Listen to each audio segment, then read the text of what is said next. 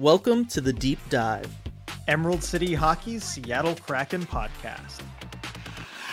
RJ, on this episode of the Deep Dive, we have some incredible Kraken news to go over, including some historic first wins for the team, some big updates on some of their biggest stars, as well as pitching the big, exciting, long alluded to kind of trade deadline special that we're going to do next week on the deep dive, uh, given that the Kraken aren't going to be playing this week. So we, we, you know, it seems like the appropriate time next week uh, to start digging into the trade deadline and hearing from everybody. So, you know, make sure you hang around, get the phone number so you can call us give us all of your big trades. But before any of that Kraken stuff, RJ, got to start with one of the biggest stories in the NHL today.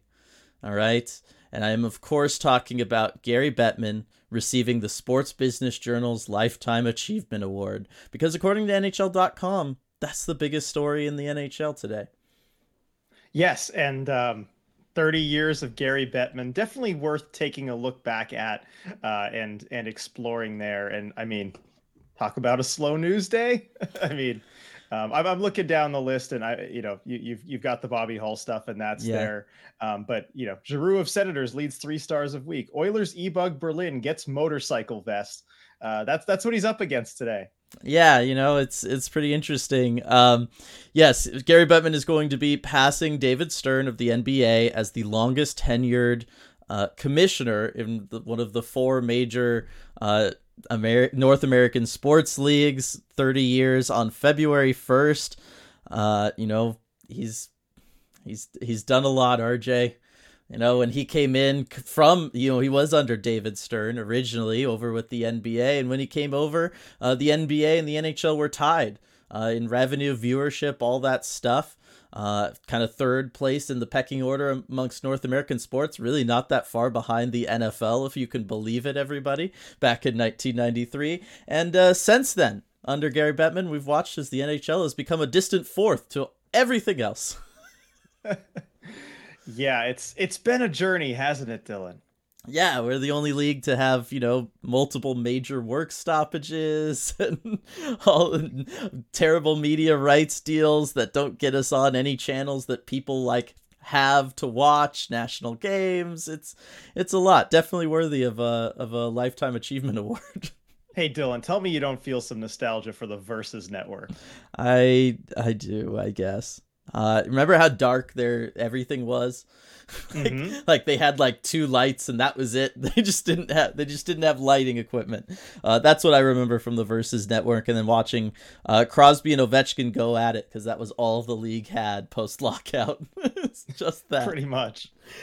Um, he has done a lot though and and I, the reason i bring this up on the deep dive and not maybe on a red glare is because you know look gary bettman is the guy that helped the nhl expand from 24 up to now 32 teams which includes the seattle kraken. He he did pave the way for that expansion done a better job than the nba in that regards everybody so we got to give gary bettman that. Um, but uh, I, I, bring it up because without him, the Seattle Kraken and and the way they entered the league and all of that would would not have happened.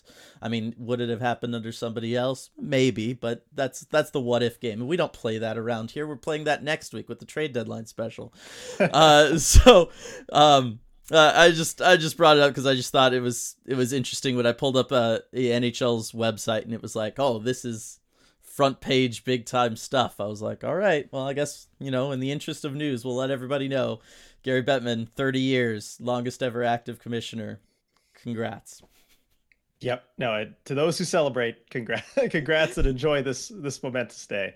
Yep.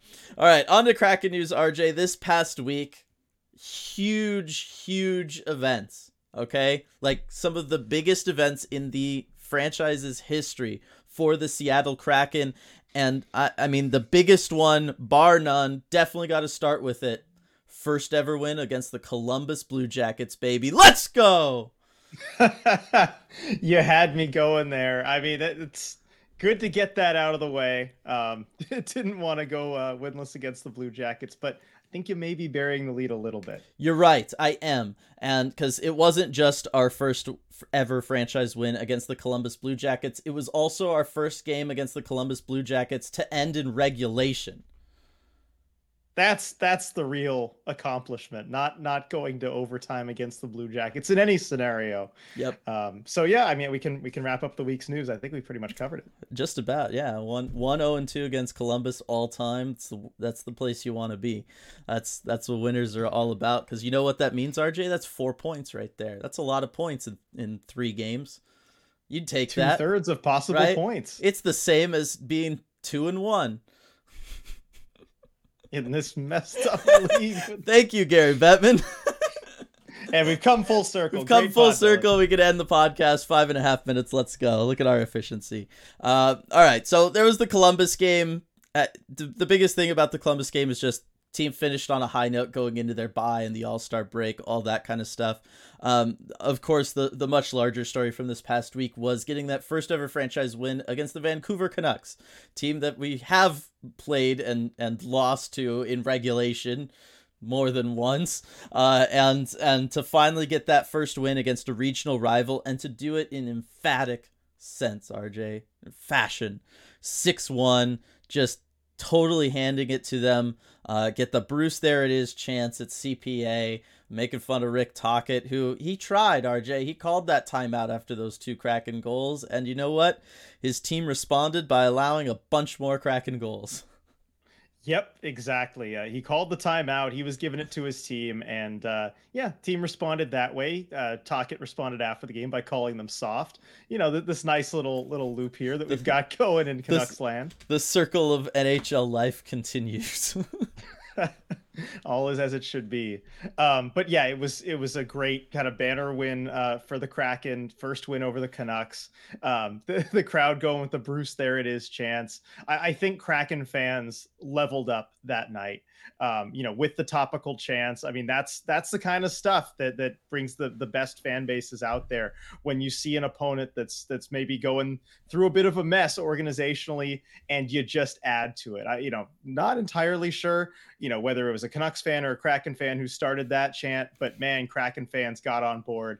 And you know what? If any Canucks fans involved, it was a nice little moment of unity there. Yes. Uh, you know, in support of uh, of uh, very likable Bruce Boudreau that's and that's important for a, a, fan base going through what they're doing is for everybody to be on the same page uh, about what their what their future entails um, the the thing that I liked about it is, you know, we have long said that you can't have a rivalry until both teams have won. We've also talked about the idea of, you know, maybe not until a playoff series, kind of something more hard fought and, uh, you know, not separated by months at a time. These games in the regular season at times, but I I do think that you know getting the win, yes, that was big for building the rivalry, but having a moment like that where you can tease, make fun of, enjoy, relish in the, what this other team and what their fan base is going through. Like that is the stuff of rivalries.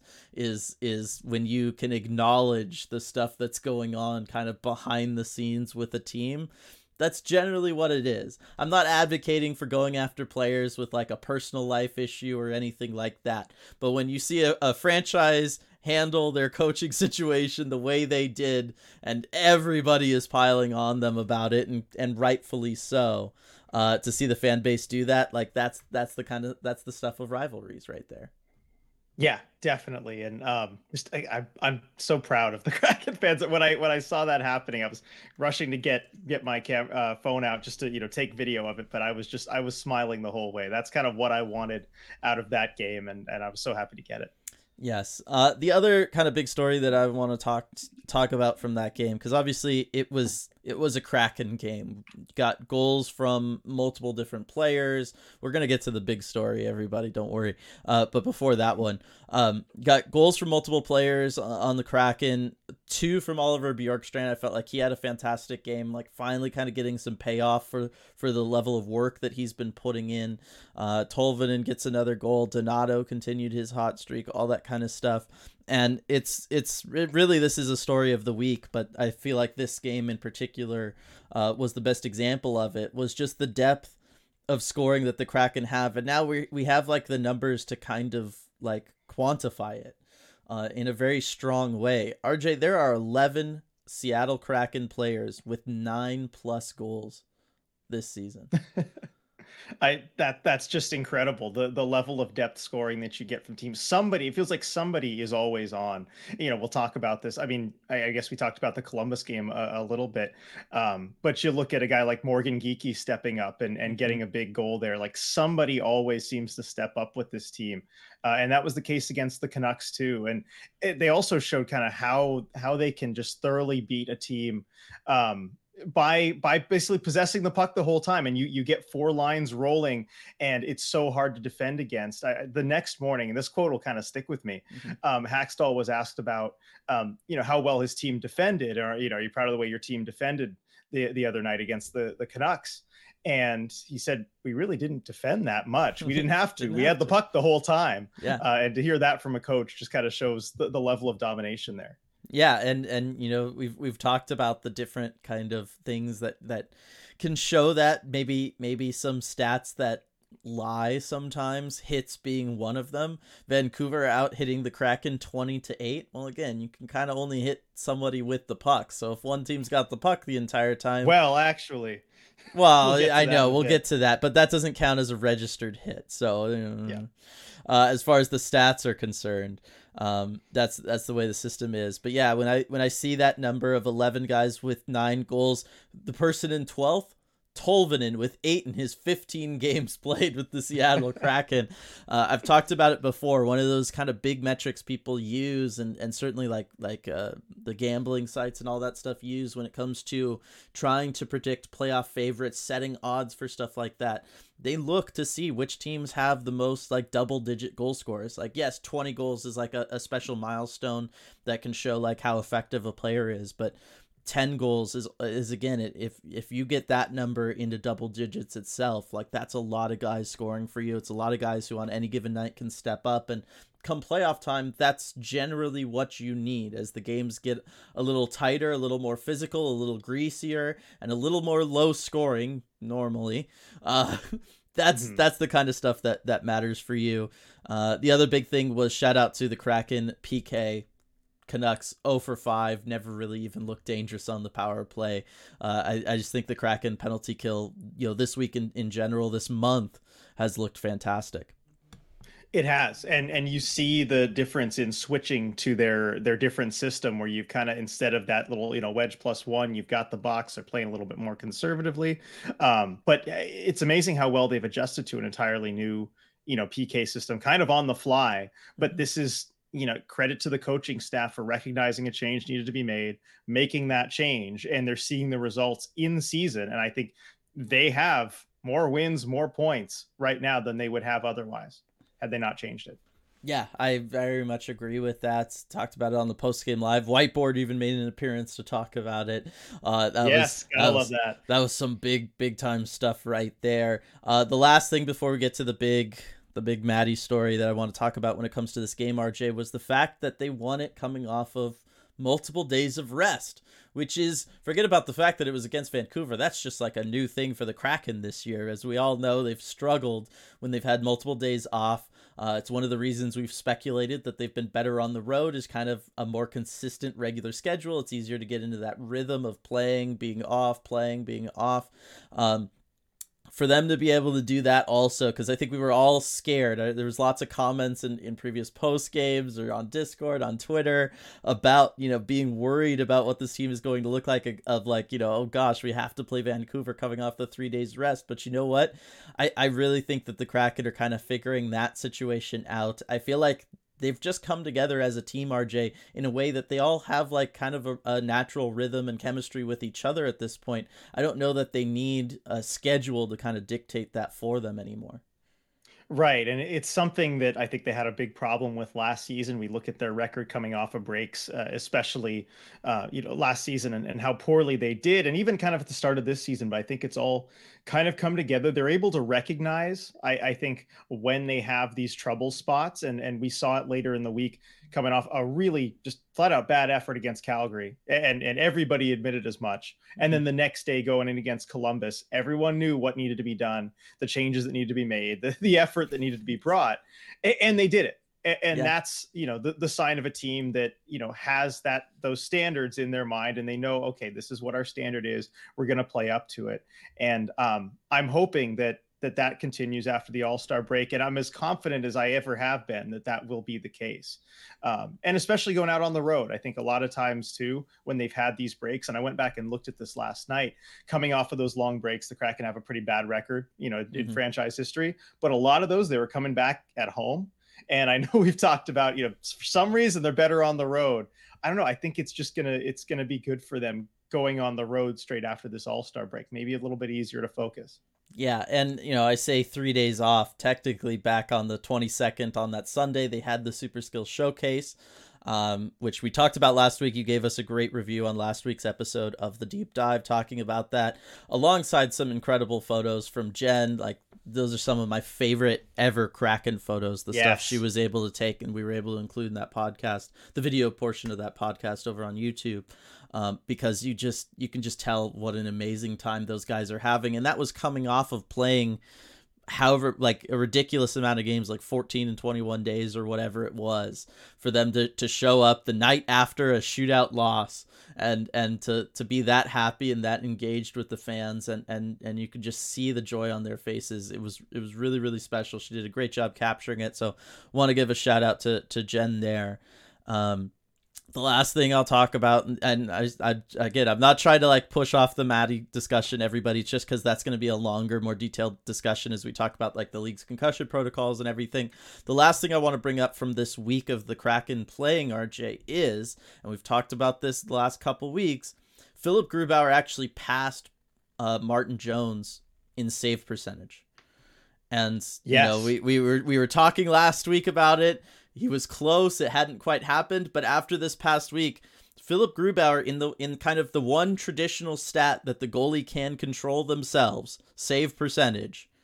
And even that some of that's dictated by the team in front of them. Philip Grubauer is outperforming Martin Jones now. We can officially say it.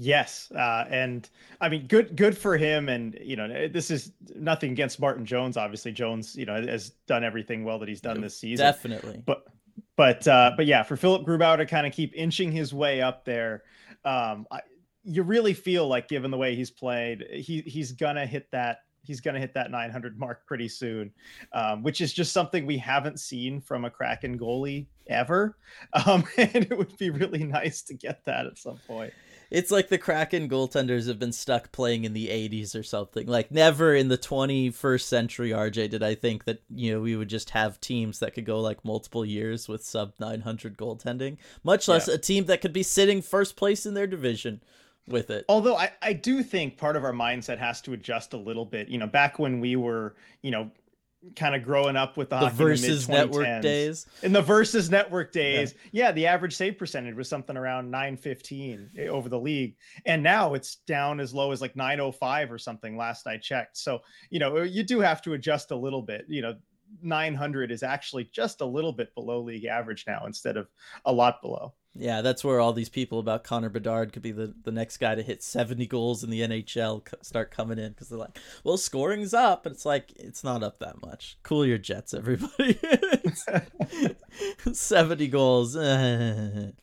um, yeah, so so that's the Philip Grubauer stuff. Just want to bring it up again, just because I, I don't know. I just feel this need to defend him against that section of the fan base that's been super critical of him. And I get it. Last year, justified. He'd probably say it was yep. justified. He played really poorly last year, but this year he has not been playing poorly. It's just been circumstantial stuff that has led to his record being so much worse than Martin Jones. And so I'm just, you know, any chance I, yeah. I have, I'm gonna stick up for him a little bit.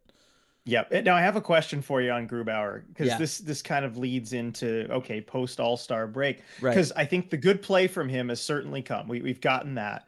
Um, I, I don't think you can deny it anymore. Since the new year, his play's been really good, but what hasn't come are the starts and, and the high mm-hmm. leverage starts too. I think if you look at the starts that Martin Jones is getting, the games that Hakstol's putting him into versus Grubauer, yeah, it's the pattern of a starter backup relationship. That's what it yep. is. Martin Jones getting all the high qual high leverage starts. I mean, getting, you know, if there's a 50-50 or whatever, oh, you could start either guy. It's almost always Martin Jones. Yep.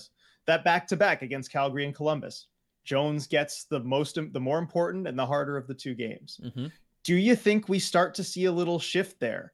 Uh, where where it, it goes more into a split or or even Grubauer can take over that starting role because that just hasn't happened yet. No, it hasn't, and you might know better just because you're around Dave Hakstol a little bit more.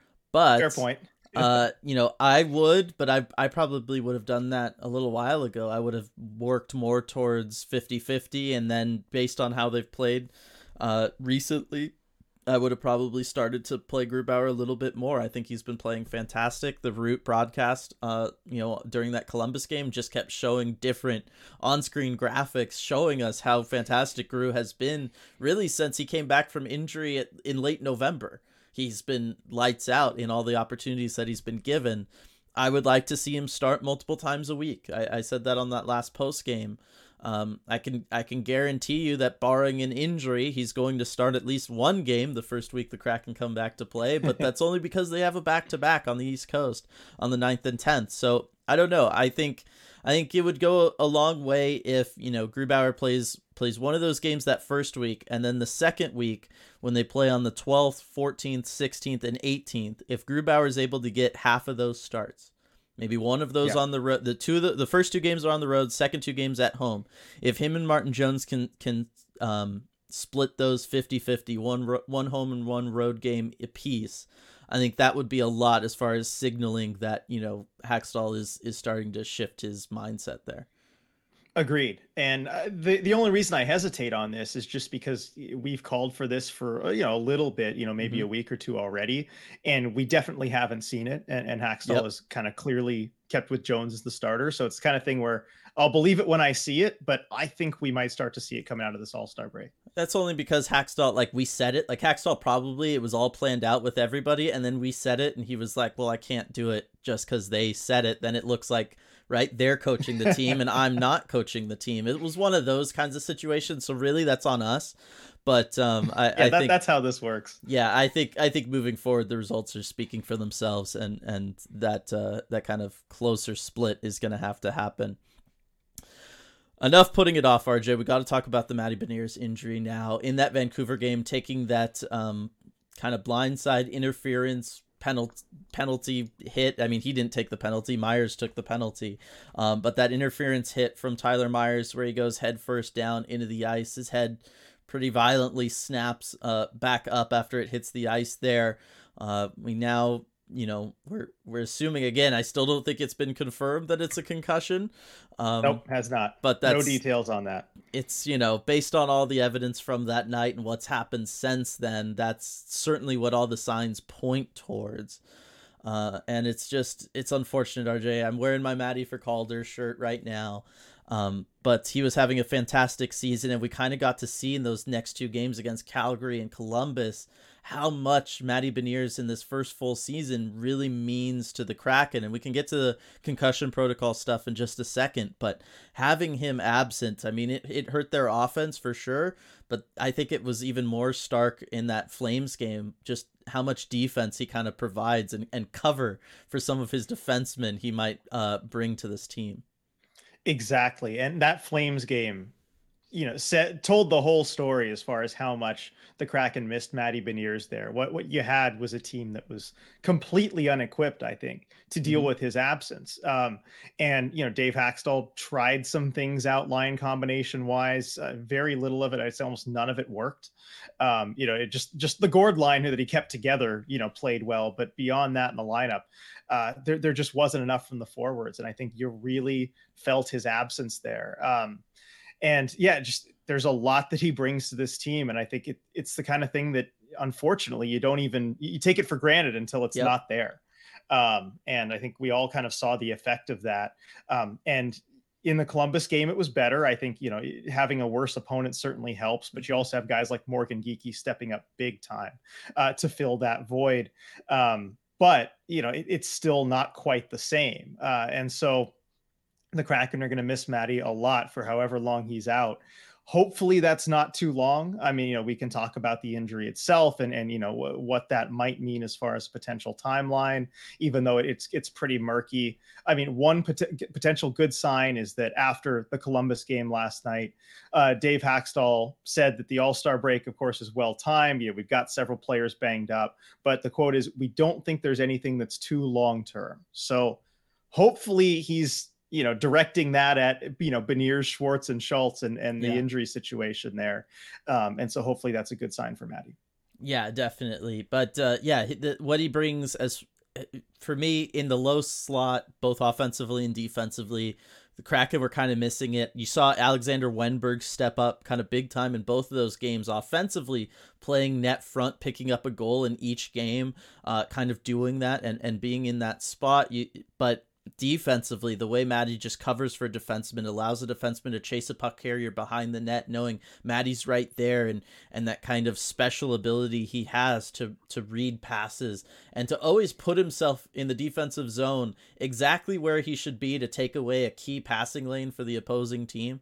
And this is something going back years to my scouting reports from him before he was ever even drafted by the Kraken. I talked about he just I don't even think it's conscious for him. I just think wherever like he just sets up and he just naturally knows exactly where to be to take away a, pass to the slot or a cross seam pass or whatever it is. He just knows exactly where to be to disrupt what the opposing team is doing without having to do anything himself, just by existing in that space.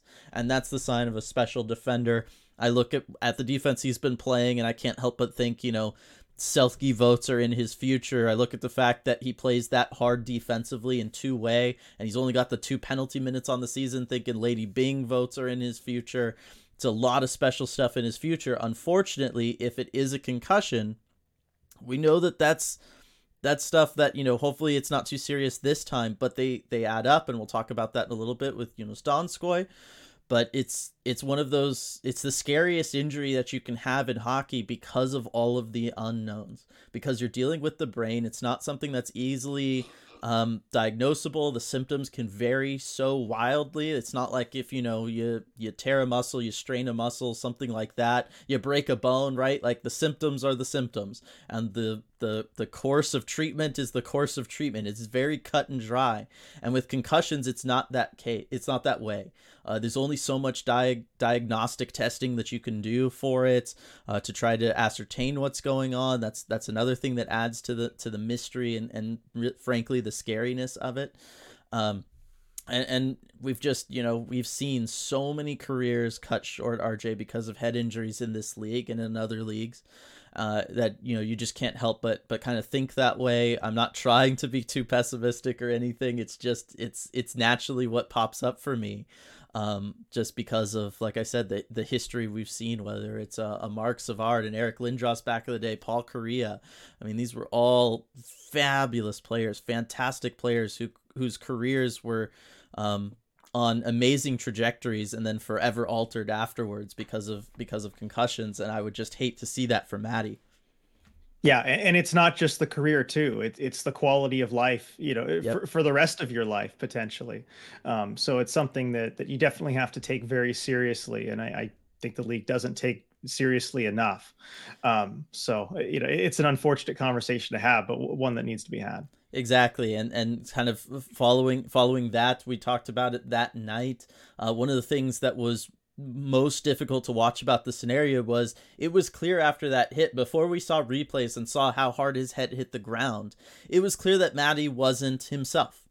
Uh, he was struggling to get off the ice. The door was open. He kind of glides over to the bench, and then he doesn't really make an effort to get through the open door. And this is after Geekie has hopped on the ice for him. Like, it was clear that he wasn't uh, thinking properly, is the bottom line. And uh, again, as scary as that is to say, that is what was happening.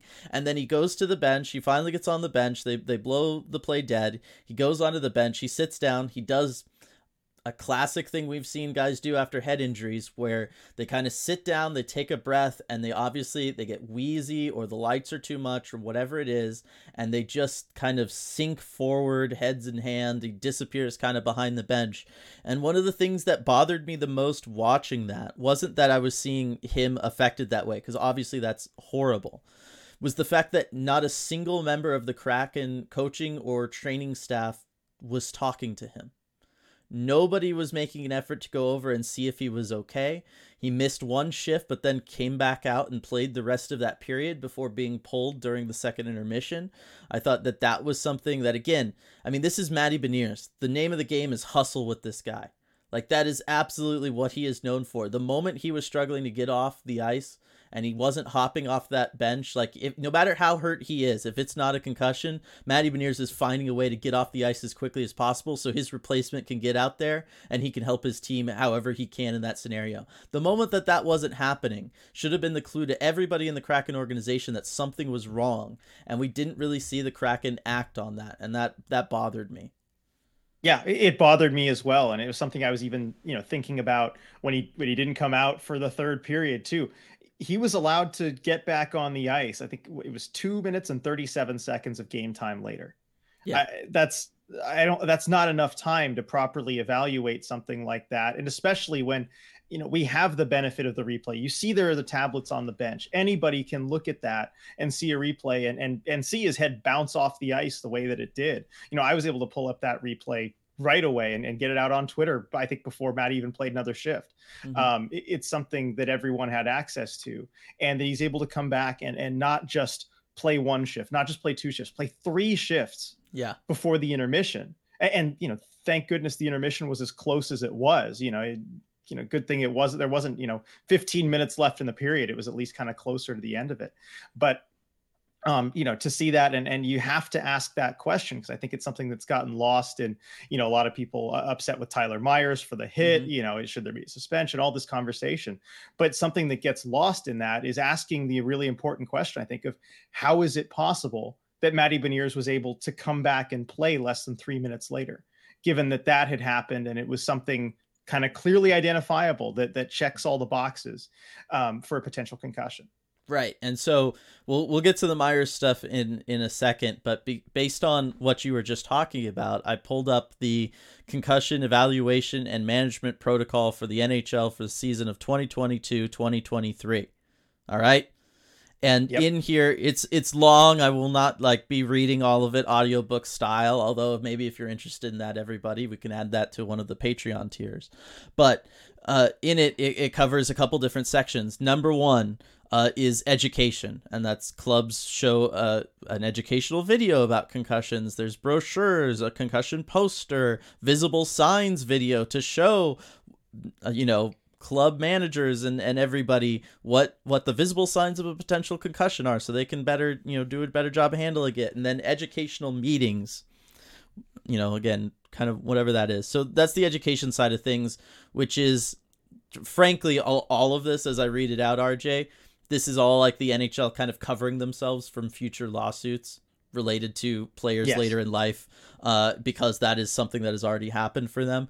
Uh, but then as as far as like what the actual protocols are is at the beginning of the season players undergo a scat 5 testing via an app to kind of get a baseline for their you know neural abilities and and stuff. And that way later on if they're given that same test and they score lower it it have you know it, it incorporates motor skills all sorts of stuff. If they score lower on it later then that could be a sign that they're you know in some way impaired.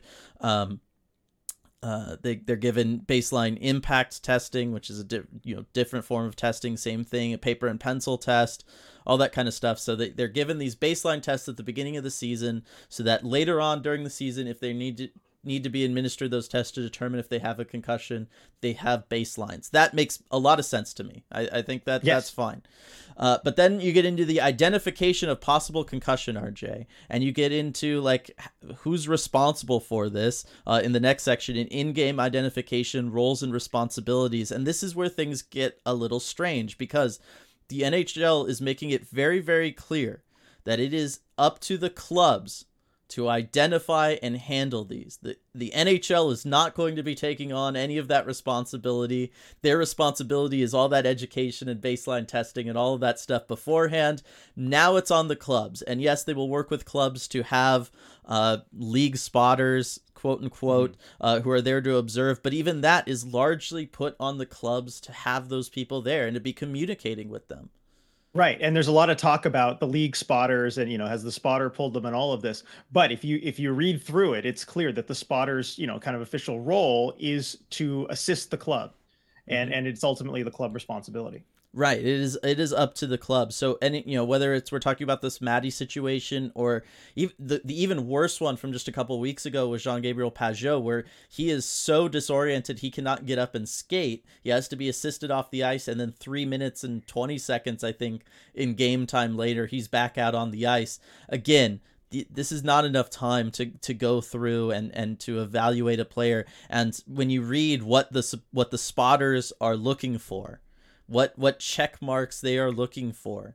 So many of them are checked in both of those instances, whether it's Pageau or, or Matty. And it's just it's it's mind boggling going through this that nothing was done for either of those players. Yeah, absolutely. And and you you look at the visible, you know, they have visible signs, mandatory evaluation. If any of the following visible signs occurs after a direct blow to the head or blow to the body, um, and and you look at the signs that are there, you know, you have the blank or vacant look, you know, motor incoordination or balance problems.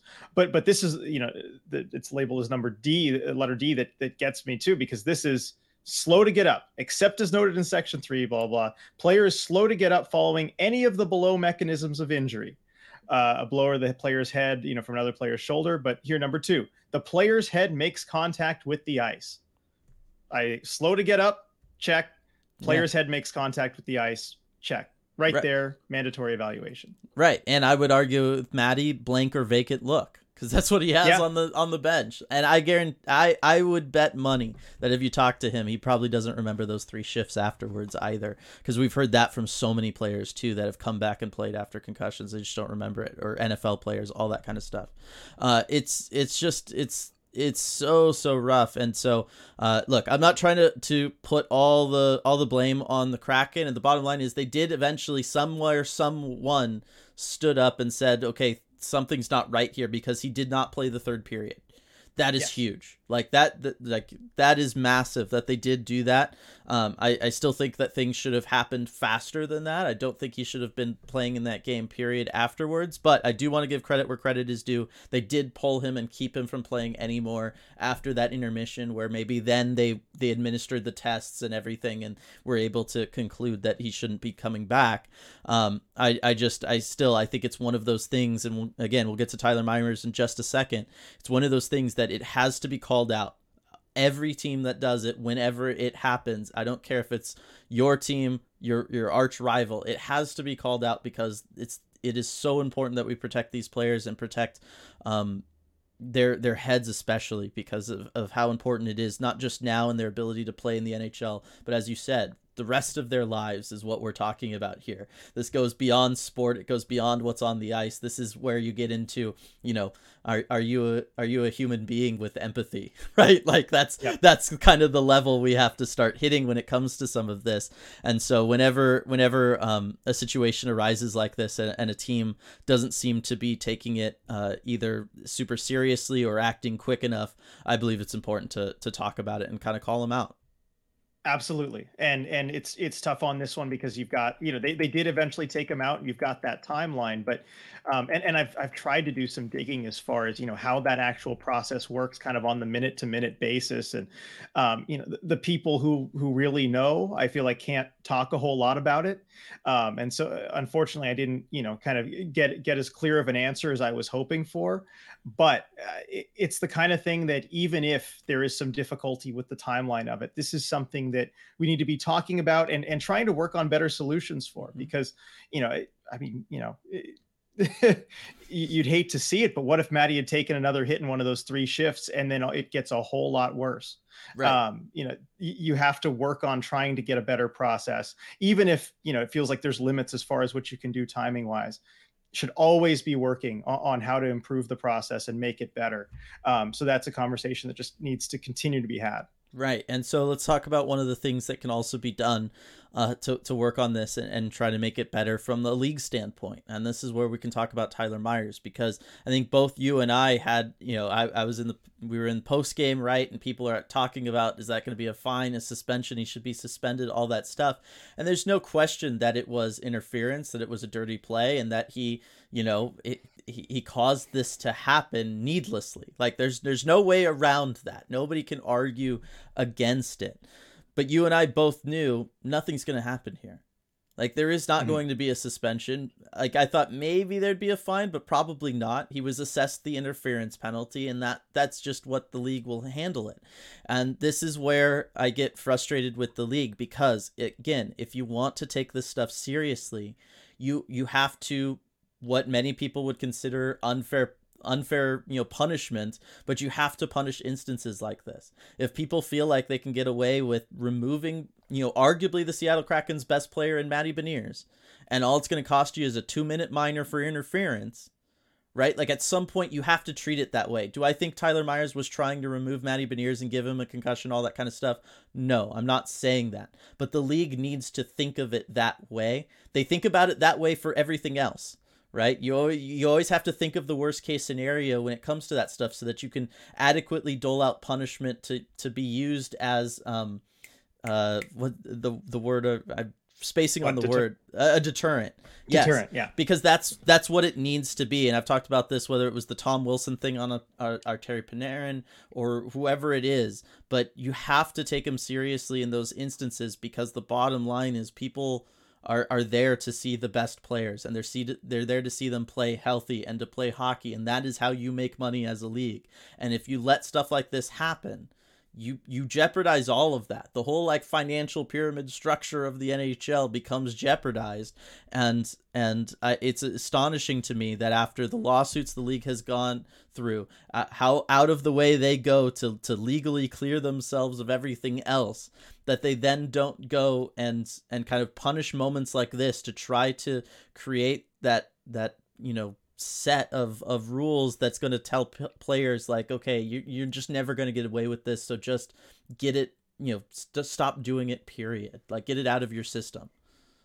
Yeah, and it's odd to me because that reasoning, as far as looking at the the after effect of a situation, the after effect of a hit, it's always uh, or very, very commonly used uh, the opposite way, where you'll look the league will look at a hit and say, okay, there there was this was a, a potentially reckless hit. You know, there's some real potential danger here, but thankfully no injury was suffered and therefore we don't have to dole out any discipline uh, you know and I, I see that all the time as far as kind of explaining away a lack of discipline because no injury happened on a potentially dangerous hit.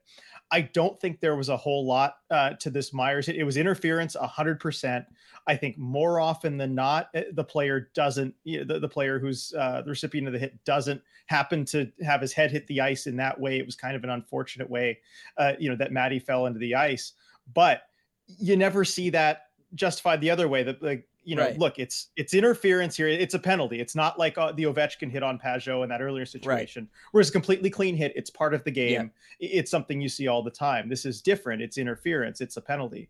And that you kind of i guess have to be responsible for the results of your actions even if something unfortunate beyond what ordinarily would results uh, from you basically breaking the rules and interfering with a player here. Um, that that you should have to to deal with the consequences of that um, and you take that responsibility upon yourself when you do that. It's it's kind of like you know the, the high sticking thing. Even if you didn't Yeah. mean to high stick a guy you know you have to be in control of your stick at all times and whatever results uh, you're going to get penalized for. I was going to say so many of the rules in the rule book are just that of of you are responsible for your body and your stick and your actions at all time whether you mean to do something whether you high stick somebody because you're falling down and you kind of flail your arm out to try to catch yourself and your stick hits somebody it's high sticking. You get called for that. Like that's just the way it goes. And for it to not kind of work this way i agree with you is is it's just it's strange to say the very least. Disappointing uh to use a stronger word. Um as we we talk about this and we talk about the severity of it can't help but think of also Donskoi who did an interview uh, with a Finnish outlet I believe in which he kind of discussed his his ongoing situation. We've we've again kind of known it's it's kind of been like an open secret type thing right? That it was a concussion and he's been out and he's obviously on IR um, but in that interview he talked about this being his seventh concussion and and having kind of serious conversations with you know his family about what his future may entail because of that. And it's one of those again it's it's an uncomfortable situation to talk about and it's not necessarily what everyone wants to hear uh, as you you know you're excited and you want to go to kraken games and you want to watch hockey and, and be super involved in all that is that there is this aspect of it because it is a contact sport that these are the realities of that and and one of those realities is that a player like donskoi can have seven concussions who he can be experiencing symptoms now what five, four or five months after the fact yep. and still have those symptoms. And the bottom line is his career it's very much in question if not leading towards doubtful at this point that he will ever play again. Yeah and that's kind of where he's at. And and also you know it's it's someone who's now starting to consider things maybe you know beyond his career and, and what his mm-hmm. life is. I you know via again this is a finnish outlet. The article was in finnish. The best i have is google translate here. Um, but you know, he said there there've been severe headaches and dizziness, and, and that's something that's still occurring. Um, and that's got to be scary when you you know you haven't been playing hockey, you're just going about your ordinary life, and you're dealing with stuff like that. And and Donskoi mentioned that it, it really makes you think. Uh, and you mentioned again, it's kind of a rough translation, but like I have a family, I need to be a functional father for many more decades and you have to think about that whenever you're making decision about your future and um, you know, unfortunately, he's at this point where you can't undo any of this stuff. He's already on his seventh concussion, and um, this is something that could potentially impact him the rest of his life. And I think, um, you know, it, it's kind of timely that this comes out, you know, right as uh, with the Matty Beniers situation being so mm-hmm. present too. This is the effect if uh, these things, if concussions are allowed to kind of build up and you keep playing and um, you keep sustaining more of them, it can have really, really serious effects uh, to the point where you know you, you miss a whole season of hockey and you just have to start worrying about okay what's the quality of life going to be for the rest of your life? Right. And and one of the things that you you know you also think about when it comes to these athletes and i'll kind of get into some of the questions i i saw people having uh, after this article came out this interview came out. Um donskoi is only 30 years old like it seems like he's old. He's been around forever. He started with the Sharks in 2015, right? Like that's a long time ago now. Uh, this is you know we're talking eight years ago. Um, but he's only 30. like like you're yep. talking about a 30 year old talking about potentially dealing with stuff for the rest of their lives and and you just you know you, you see him with his kid at that skills showcase out on the ice right you, you, and and you see the the smile he has and everything and you know that he's he's thinking about those moments and the ability to have more of those moments and and like you said all of the moments through that child's life and eh, it's it's one of those I think we forget um, how young athletes are because we we will classify them as old uh, at different times, right? We've always joked, you've always joked about the the aging curve and all that kind of stuff, and but it is, it's it's thirty. Like that is not an old human being as far as old no. as far as human beings are concerned, right? Athletes being old or running backs being washed up when they're twenty eight. I'm 28. Like it's not that old, okay? Uh, I'm still learning. I'm still making mistakes. I'm still trying to figure out life very much, right? The idea of, of kind of you being washed up and used up by that point, uh, it's unique to athletics. There is nothing else that is going to say that about people of this age. And so again, it's it's one of those where you you you almost you, you hate the fact that um, these people at, at those ages are, are put in this position where they have to try to, to think about the consequences of actions now that might not pop up for, you know, so many years later that, that it, it would be, you know, their life doubled plus some. You know what I mean? Like that's that's one of the realities of it. Uh, one of the things that uh, I was fielding kind of questions for, uh, and and a lot of people had was if he doesn't play. And again, I, we're not saying that he isn't or anything, but if a player uh, is in a, in the same position as uh, Donskoi uh, and is unable to, to further their kind of playing career, what what like options are available to them as far as you know the league, teams, all that kind of stuff taking care of them. And I will say, as far as teams taking care of players when they're injured or potentially, you know, suffering from some sort of long term disability, teams can step up and, and handle that stuff if they want to. That that's that's always kind of like a case by case basis. So uh, going down that road is is it, it, it's a what if scenario kind of thing. So I, I, won't go down that far. I'll only focus on like kind of what's in the CBA and what's on the books as far as the league is concerned, uh, based on what I was able to kind of what I knew already and what I was kind of able to look up. Number one thing is you're injured like this. Uh, especially because it comes from playing hockey while you're under contract, your contract is going to continue to be paid to you. That is that is a, a guarantee. Donskoi is going to collect the the three you know however much in actual salary his deal is. His cap hits three point nine, so somewhere in the in the you know vicinity of that. Looks like his base salary this year was three point nine. He will collect that three point nine million dollars, even though he was unable to play this season or you know most of the season, whatever it ends up being. So he, he still gets that that money. That's you know good because again you're talking about a 30 year old who then they're their career, their livelihood gets ended, right? 30, it's a young age to be retiring. just is. Yes. Uh, so you have to think about those things. Uh, he gets the $3.9 million. Uh, taxes, I think, though, are applicable to that. Uh, so mm-hmm. something to be considered.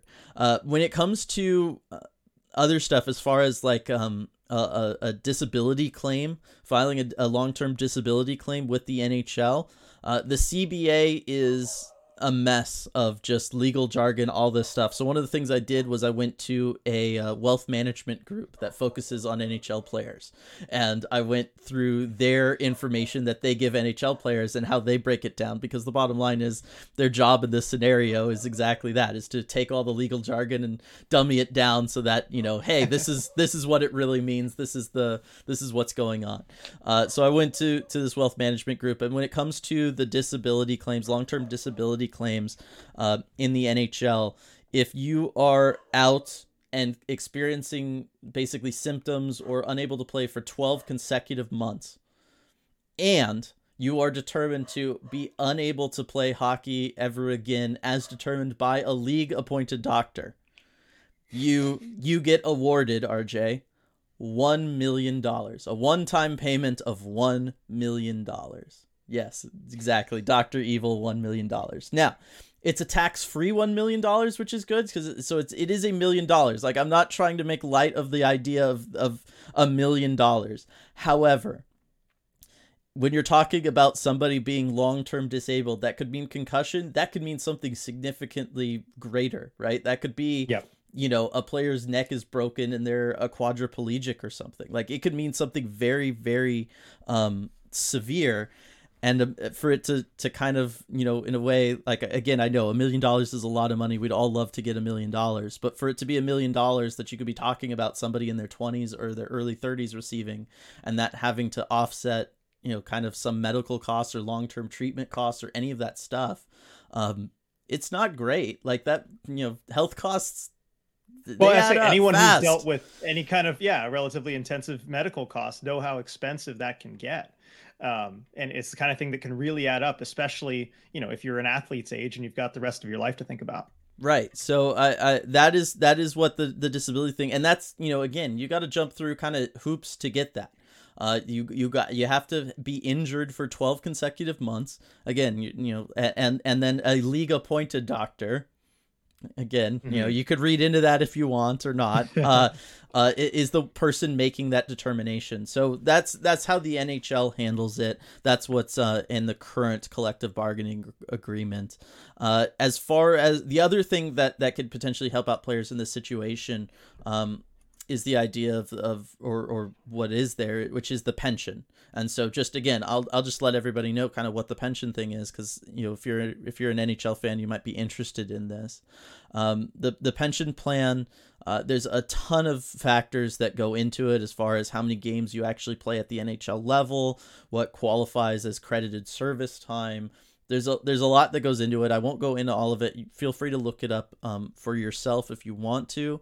I will say that uh, some of the kind of bullet point um, bigger things that, that I have from it is that uh, under the current collective bargaining agreement, when you first play your first full season, so uh, if you play 82 games as a skater, um, your your pension for that later on, and I'll get to when you can start collecting that is is about twenty two thousand dollars.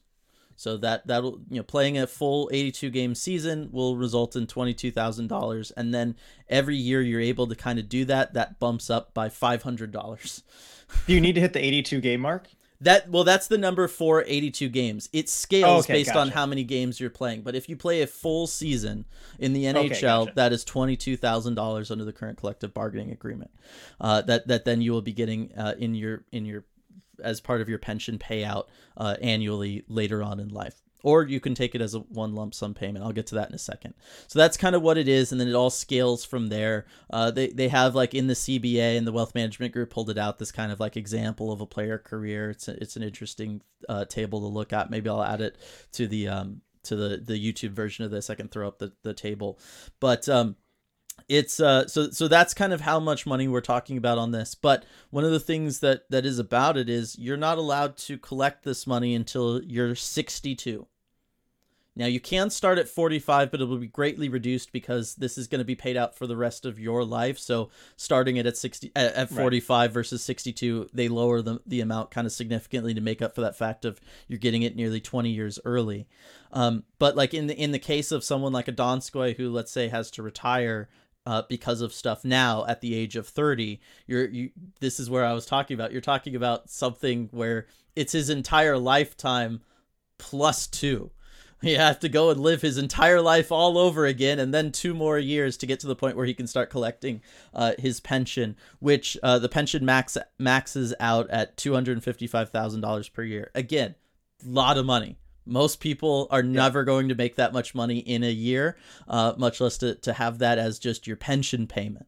Uh, but when you're talking about players taking the amount of abuse and punishment that they're taking, and in these situations specifically, um, the long term side effects of that and any sort of long term care that they're going to need and whatnot, that that money can can you know they have to one get there and then after mm-hmm. that that money can kind of quickly go if you need any sort of um, care. Certainly later on in life as players like get into their 80s or anything if anybody's ever needed with a parent uh, to res- to you know whether it's a nursing home or at home care like that stuff costs money. It just does. And and yep. you can you can burn through that stuff fast. So uh, some of that is is about the donskoi some situation. Some of that's just to inform uh, hockey fans like this is just how it works what's in the the cba you can you know take take the figures for for what they are. I'm just kind of trying to report them there. I'm not trying to say that like oh poor players or anything like that. Uh, but i do think that it's important to remember the full context around them given we're talking about athletes who they're you know the average NHL player retires or leaves the league at 28 years old, and they don't they only accrue about five years worth of, of service time. So um, the, the those are realities to think about when we when we do talk about them as you know human beings. Right. And and I think it's, you know, it is worth uh, talking about again too as far as, you know, the, the numbers and I, you know, we're not saying oh, these poor players. You look at Joonas Donskoi uh, and according to Cap Friendly, you know, he's made about 20 million dollars over the over the course of his career. You know, you should be able to do okay on that. But I, I want to really quickly look at, you know, another 30-year-old, same age in the Kraken organization, Max McCormick, who just recently got called up and you look at his estimated career earnings about two and a half million, and, and that and, does not account for taxes. I was just doesn't say, account yeah. for agent fees, doesn't account for all his expenses. He's probably actually taking home, you know, about half of that at most. And you're looking at, you know, maybe 1.25 million or so. And you know, and and you know, there he doesn't have any more NHL time left guaranteed. You know, this is not something, you know, he just got called up, but you can't guarantee that. And and let's say he sustains something that's that's going to be a real medical problem for him going forward in his life. You know, that that money really does go quickly. And you know, and, and requiring medical care for all that time, and not having probably built up a huge you know pension amount too, because he hasn't played a ton of he's NHL only played, games. Yeah, he's only played ninety three. So again, you're looking around twenty two thousand dollars once he hits sixty two years of age. Yeah. And then and then how do you, you know, if you're having big medical bills pile up, you know, how do you sustain yourself even from the age of 30 to 62? How do you get to that point, especially if it's the kind of thing where you you can't go get an ordinary job? You're not in a position, you know, if you say you have concussion symptoms where you can work in a normal environment, um, it does become really dicey. And I think it's it's worth thinking about for for players like that because there's a lot more of those players than there are, you know, Joonas Donskois or above, you know, who are you know kind of uh, you know top six forwards in the NHL for for a significant amount of time, um, and and so you know you got to think about that as well. And then one more thing, if I can just kind of get into you know not not totally rant mode again, but just one thing I want to talk about is the NHLPA and the players mm-hmm. union. I think this is the kind of stuff you know where, where it's, whether it's the pension or you know the injury payment or all of this stuff that they fought really hard for and i think it's good that they have i mean that's what a union's there for is to make sure that the players are protected I'd like to see them fight a little harder to prevent this stuff from happening in the first place. Yes. Because you see those really hard tooth and nail fights in labor negotiations and all of that. And I think that's fantastic that they've won won the kind of stuff for the players after the fact, after an mm-hmm. injury, all of that.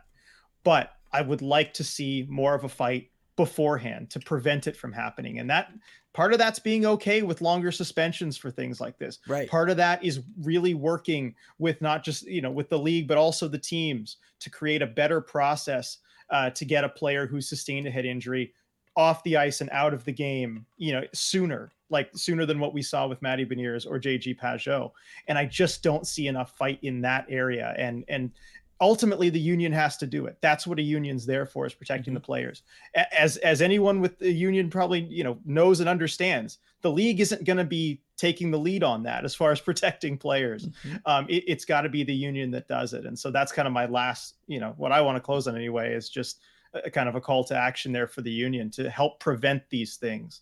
Uh, so you don't have to be in a position where you need that medical payout or that pension yeah, it is. It is one of those, and this is where hockey, kind of being the situation that they're in, uh, it, it has been used, you know, in, in some ways, it, it, it doesn't benefit the players a lot when it comes to these CBA negotiations. There's a reason why, as we talked about at the beginning, right? The NHL is the one with all the lockout issues and everything. Uh, it's because when you're dealing with a smaller um, overall pie sometimes then it gets it gets more difficult to, to deal with things. Um, but yeah absolutely. I mean this is this is the stuff that the the pa can be taking a lead on and and really focusing on. And i get that they've had to focus on maybe larger things in the past. Um, yep. but but now now this is what you can start on. And you don't have to wait until it's time to renegotiate a cba uh, because you can be working on this stuff and, and formulating your arguments and being vocal about it and, and, and you know basically telling the owners like hey this is what's coming you know and and we're going to build up uh, years worth of talking to fans and getting them on board and gaining their support and gaining the support of all of our players to be on board with this and to be willing to do whatever it's going to take to make it happen right? Like that's part of it too is is really a lot of this has just been a failure of of leadership um, and and that's part of what leadership is in a situation like this is it, it doesn't start when negotiations start uh, because deadlines are, are fast approaching. It, it can start years in advance. You can you can you know start start controlling the narrative. And i would like to see the the leagues you know they're the PA um, trying to control this this narrative here uh, because the the bottom line is you know the league makes a lot of money. That was one of the things in that Gary Bettman Lifetime Achievement Award is they made 5.2 billion dollars last year. Okay, the league these owners, the, the teams, they don't make that without players. Right? Like that's that's the trade-off. That's how it works. And um so it's it's got to, you know, they they got to give a little bit too. And uh and I wish the PA kind of was a little stronger with that messaging sometimes when it comes to comes to the health and safety and long-term uh, future of of their their members. So there you go. There's there's a nice kind of full circle. Um, before we we uh, officially end this podcast, though, got to talk about next week. I alluded to it earlier. Talked about it earlier. Want to start with the trade deadline stuff. Not going to be Kraken stuff to talk about next week on the deep dive because of their bye week, because of the All Star game. Yes, we'll talk about the All Star game and you know whichever member yeah. of the Kraken ends up going to that and and all of that stuff. But one of the things that you know people keep asking us, whether it's on Twitter, Discord, in the in the uh, post game lives, in person, what are the Kraken going to do at the trade deadline? What do you think about this? What about that?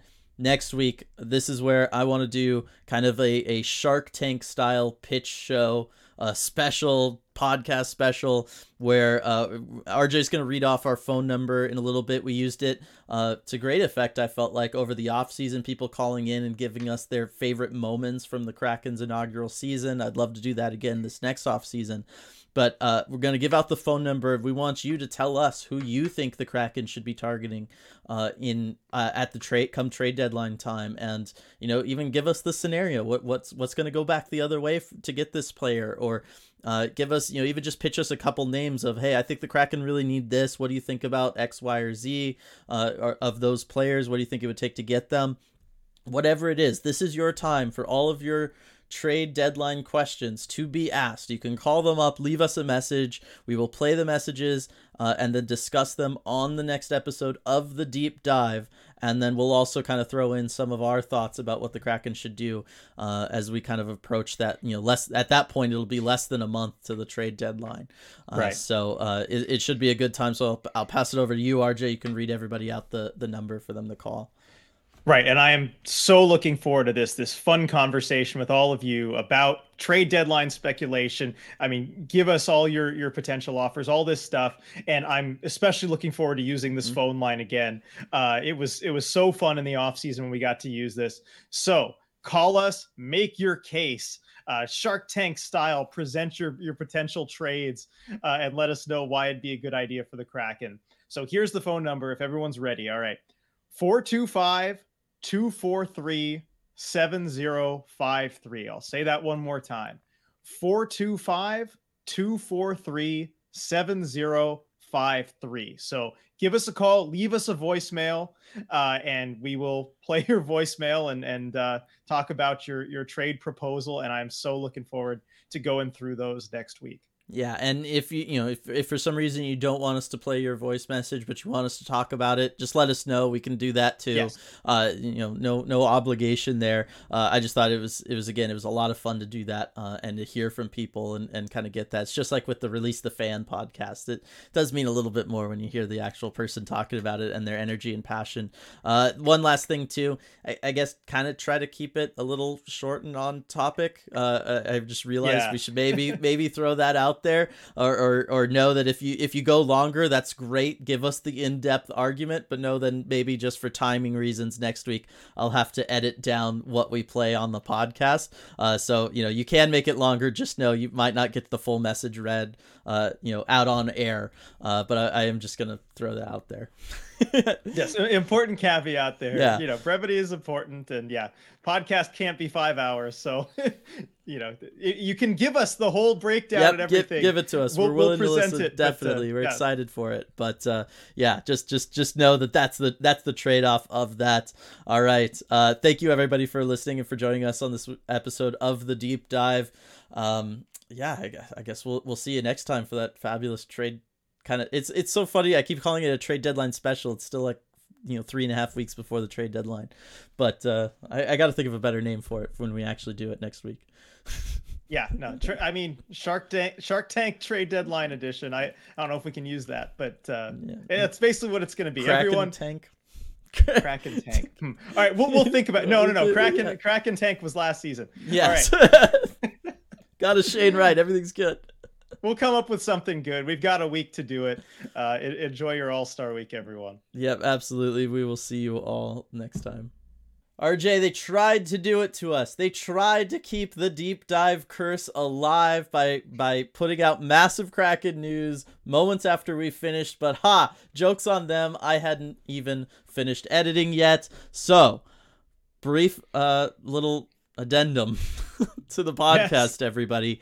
Uh, we just found out that Matty Beniers will be replaced at the All Star game by Chandler Stephenson of the Vegas Golden Knights.